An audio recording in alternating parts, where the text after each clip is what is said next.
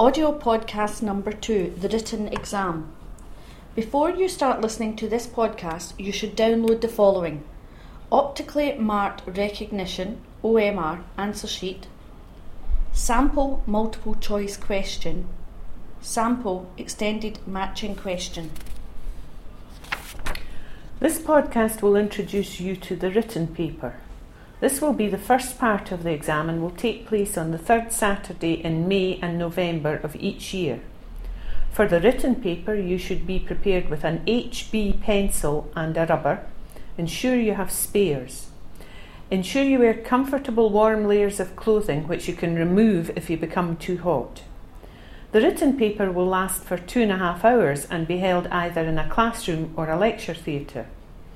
You will be shown to the room by the local organiser who is responsible for running the exam centre. They will instruct you to leave your bags and any personal belongings in another part of the room. This will include your mobile phone, which must be switched off. If you have any concerns with any of the facilities, you should report this to the local organiser. Each room will have two invigilators these people will, will ensure that this part of the exam runs smoothly. They will be there to issue you with extra pencils, escort you to the toilet, and be on hand if anyone is feeling unwell. They will also be responsible for the timing of the exam. When everyone is seated, the presiding examiner, who is a representative from the examination board and is responsible for the overall running of the examination processes, will start the exam. Any concerns regarding the exam itself should be raised with the presiding examiner. Please have your downloads available now. The written exam is made up of two parts 75 multiple choice questions, which are known as MCQ, and 50 extended matching questions, which are known as EMQ. You will have two and a half hours to complete these. You are given a sheet of paper with question numbers on it. Beside each number is a series of boxes. You should put a horizontal line in your chosen box with the HB pencil you have. Look at your first download. This is called an optically marked recognition OMR answer sheet and is marked by a computer. It's a bit like filling in a lottery ticket. Look at your second download. The multiple choice questions have a selection of five answers to each. Read the question carefully, select your answer, and mark in the appropriate box on your OMR sheet. Look at your third download. The extended matching questions are a bit different. For each question, you are given a topic, for example, health and safety. You're then given a lead in statement. For example, There are many issues in the workplace regarding health and safety. Please select the single most appropriate option from the list. Each option may be used once, or more than once, or not at all.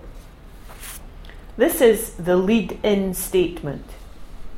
For EMQs, you are then given a list of options.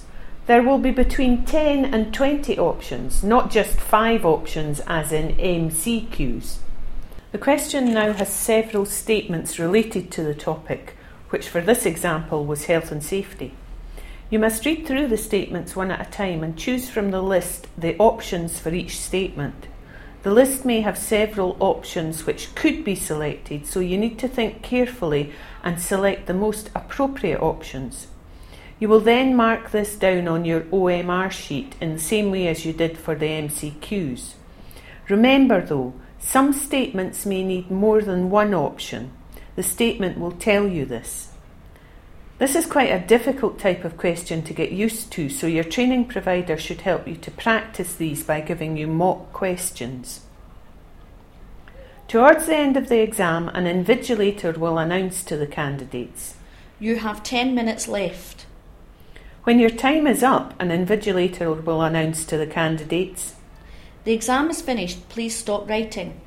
At this point, you must stop writing immediately. When the invigilator has finished the exam, you may gather your belongings and leave this section of the exam. You will not be allowed to leave the exam room before this point. The exam board will inform you of the results in the written Part 1 exam approximately six weeks later. If you are successful, you will then be entered for the Objective Structured Clinical Examination, known as an OSCE, Part 2 of the exam. The OSCE is held in January and July of each year. To hear more about the OSCE exam, you should listen to podcast number 3. Good luck!